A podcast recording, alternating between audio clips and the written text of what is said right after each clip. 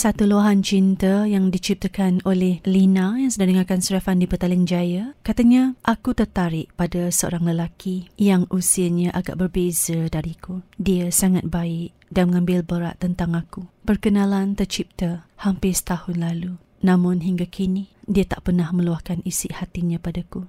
Hati perempuan mana yang tidak tertarik dengan lelaki yang baik dan sentiasa mengambil berat terhadap diri kita. Tapi satu yang ku risau, seandainya aku hanya bertepuk sebelah tangan kerana dia tak pernah langsung meluahkan sebarang perasaan padaku dan mungkin hanya menganggap aku sebagai kakak saja. Itu cuma telahanku.